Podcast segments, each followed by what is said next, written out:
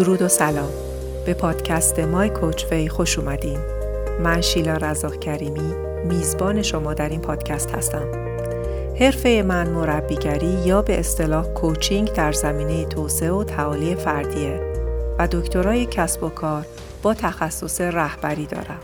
هدف از این پادکست روشن کردن مسائلیه که معمولا هممون توی زندگی باهاشون دست و پنجه نرم می‌کنیم و یاد دادن روش خودمربیگری.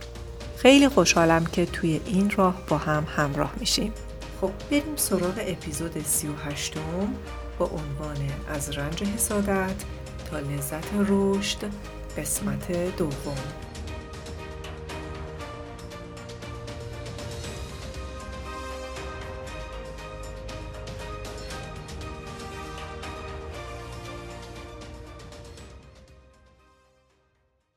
اول از همه لازم می‌دونم قدردانی و تشکر کنم از تمام مهر و محبت و شوخ طبعی کادر درمان اتاق عمل بیمارستان آراد.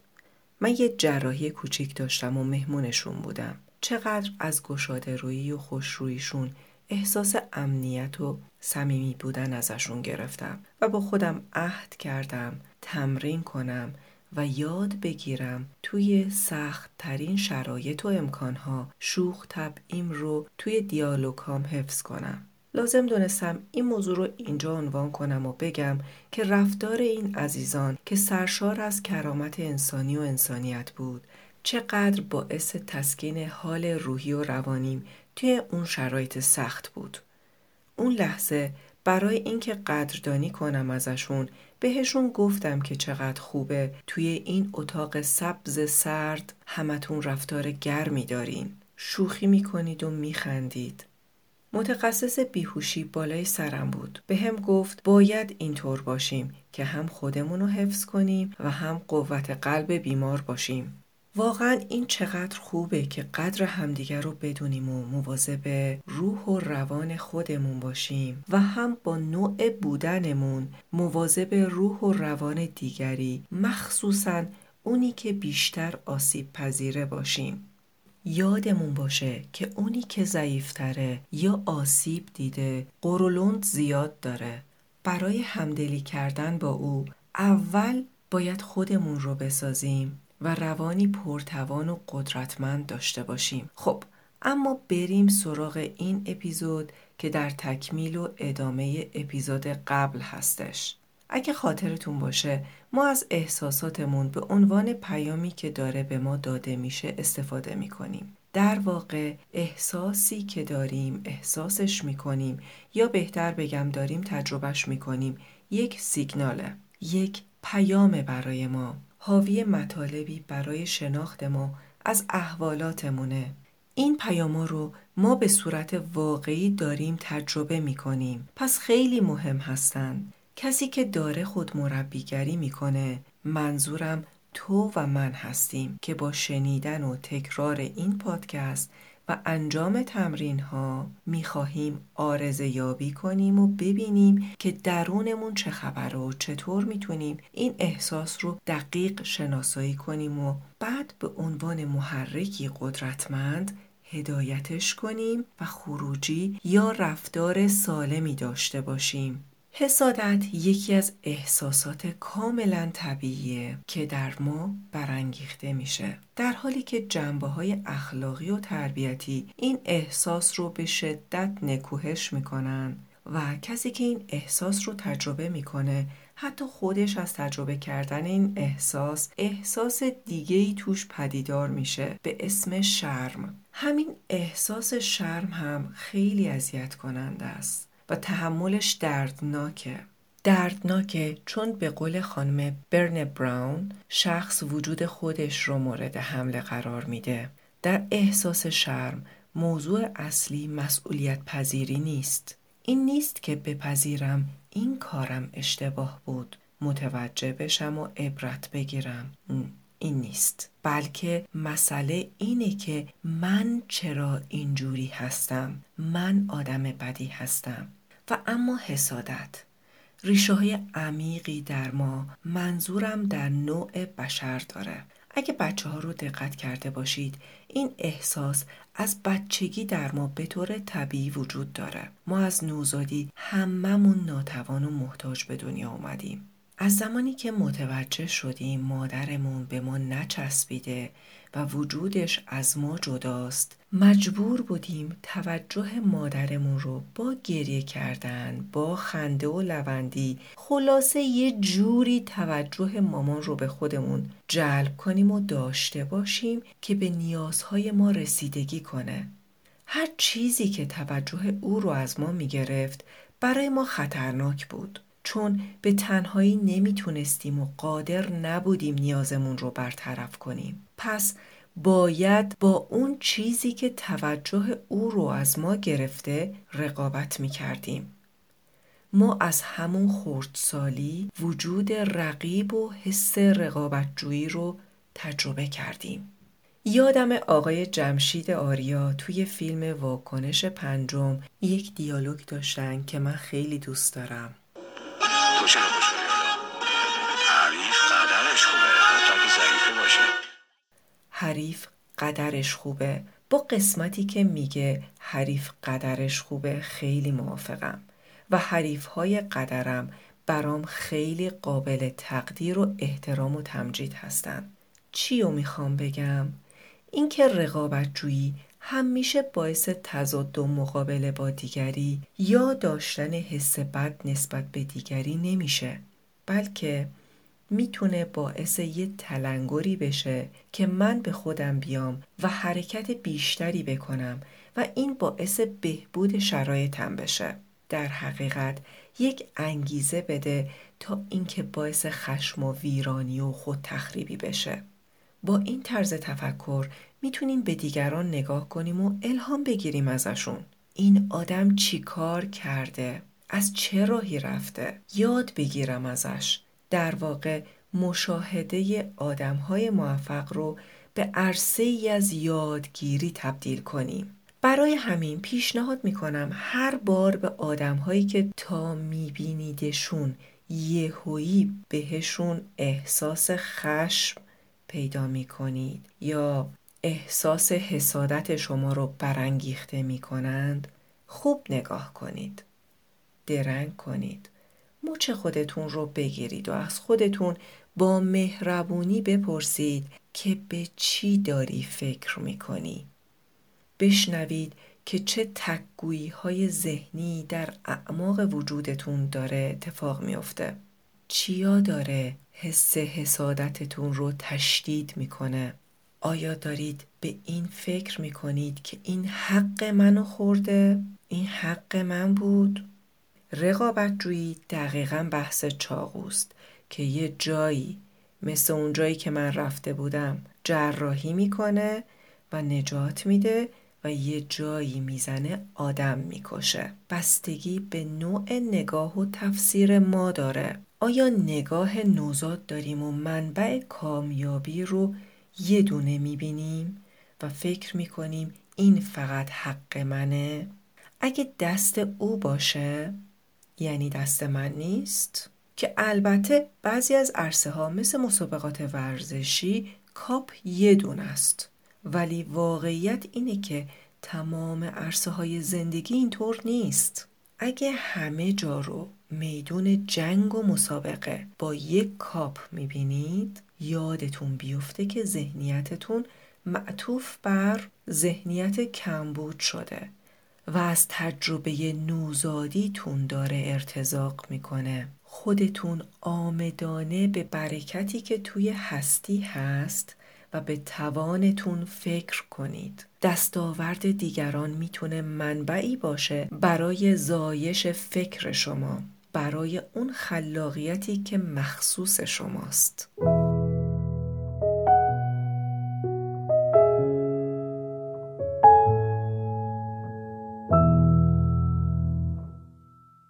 شاید کتاب ملت عشق الیف شافاک رو خونده باشید.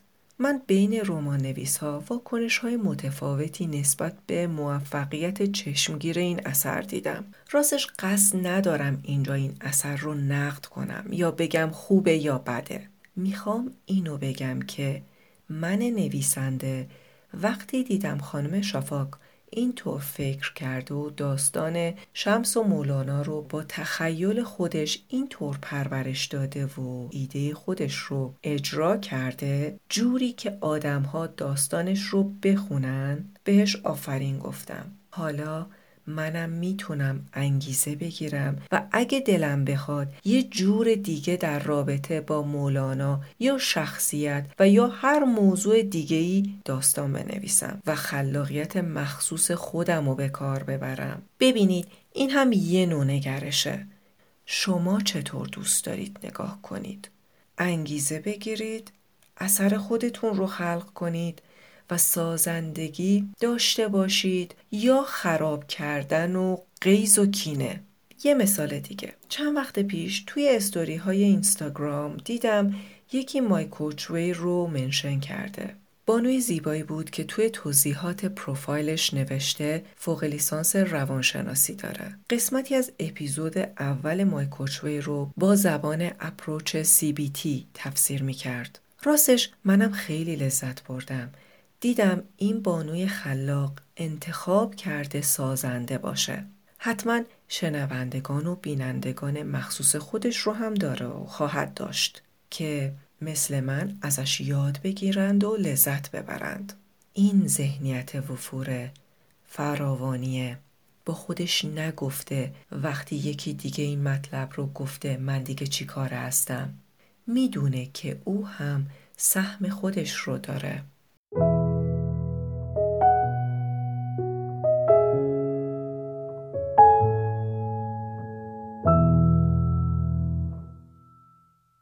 اگر تا اینجای اپیزود رو دقیق به عرایز من گوش داده باشید متوجه شدید که هیچ وقت نگفتم که به کسی حسادت نکنید.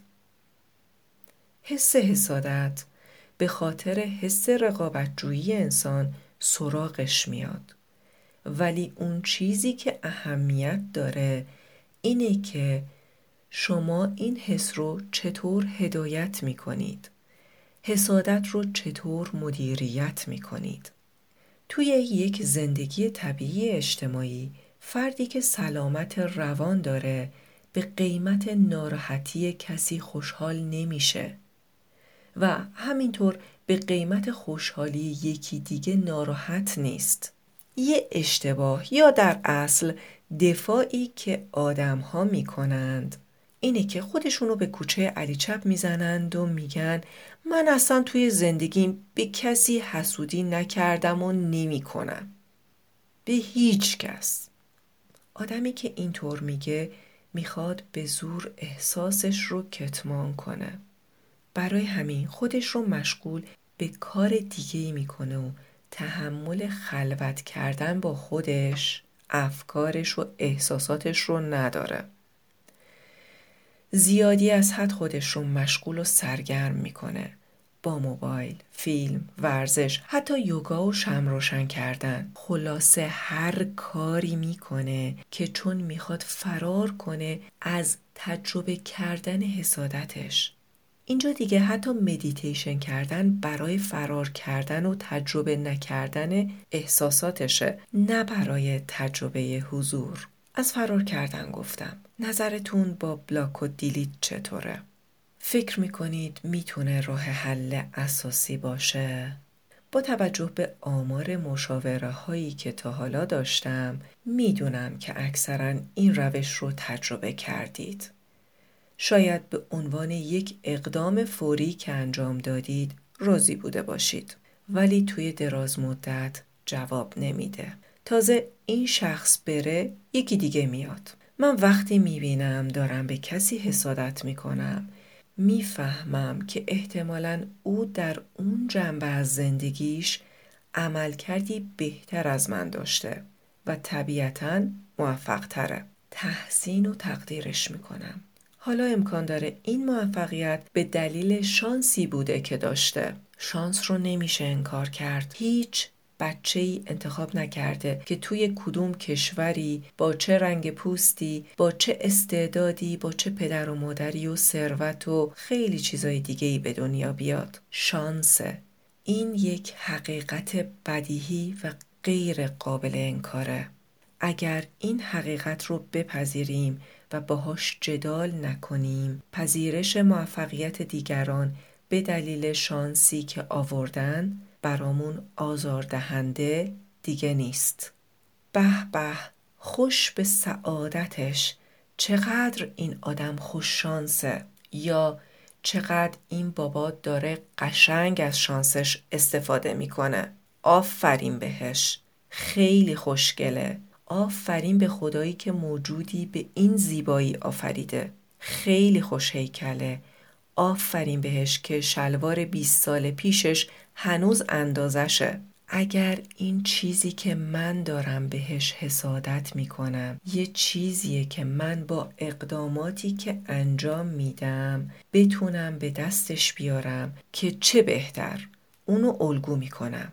ولی اگر این چیزی که میگم در حیطه اختیارات من نباشه مثلا من آیکیوی اونی که شریف درس خونده رو وضعی دانشگاه حسابی بورسیه گرفته رو ندارم. طبیعت من اینه. چرا جدال کنم؟ چرا زندگی رو برای خودم زهرمار کنم؟ بپذیرم. حد توان من اینه. از امکانات دیگم استفاده کنم و لذت ببرم.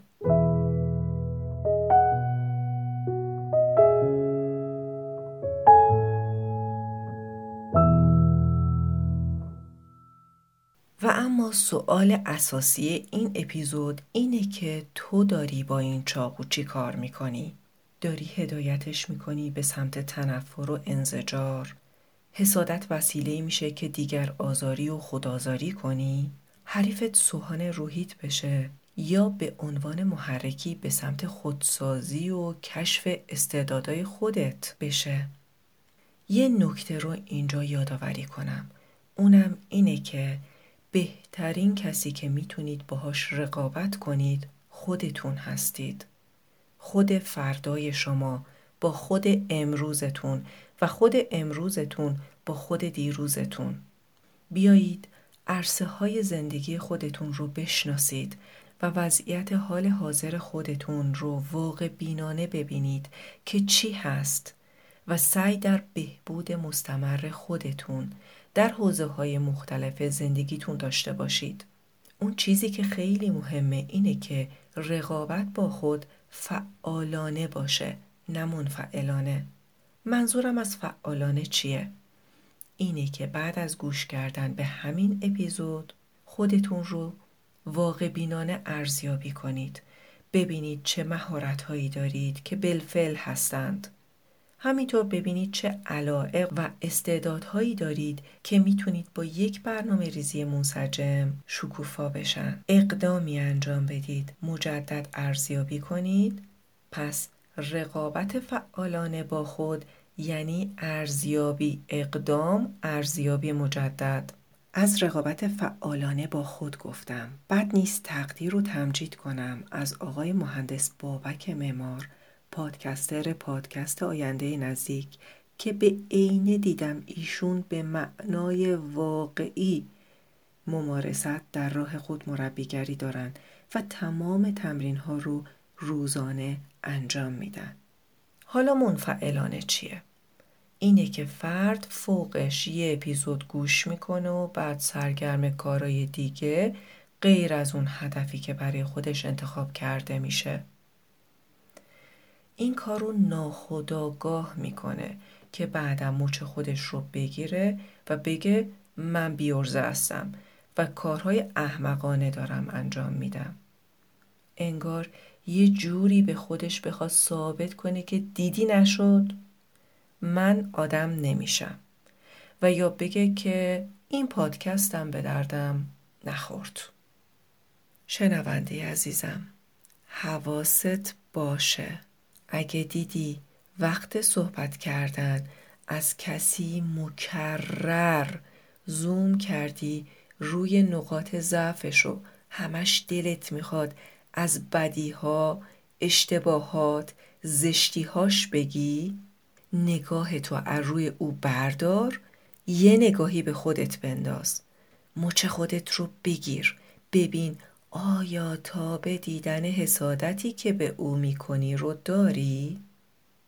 این به این معنی نیست که تو آدم بدی هستی حسادت یک حس طبیعیه که رخ میده برای اینکه احساس شرم نکنی و اذیتت نکنه واقع بینانه به خودت بگو بهت اتفاق افتاده و تا اونجایی که می‌تونی با خودت صادق باش. برای خودت بلند بلند اسم شخصی رو که بهش حسادت می‌کنی تکرار کن. من وقتی مشاوره میدم معمولا می‌بینم که افراد نمی‌تونن اسم کسی رو که بهش حسادت می‌کنن بیارن.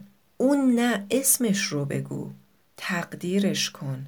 ممکنه به خاطر دماغ قشنگش بهش حسادت می‌کنی. ممکنه به خاطر دانشش به خاطر بچه هاش به خاطر خونهش به خاطر مدیریت و توانایی مالیش به خاطر همسرش به خاطر شغل و جایگاه اجتماعیش. و و و. بلند بگو و برای من توی کامنت ها بنویس که برای چی بهش حسادت می‌کنی؟ برای همون چیز.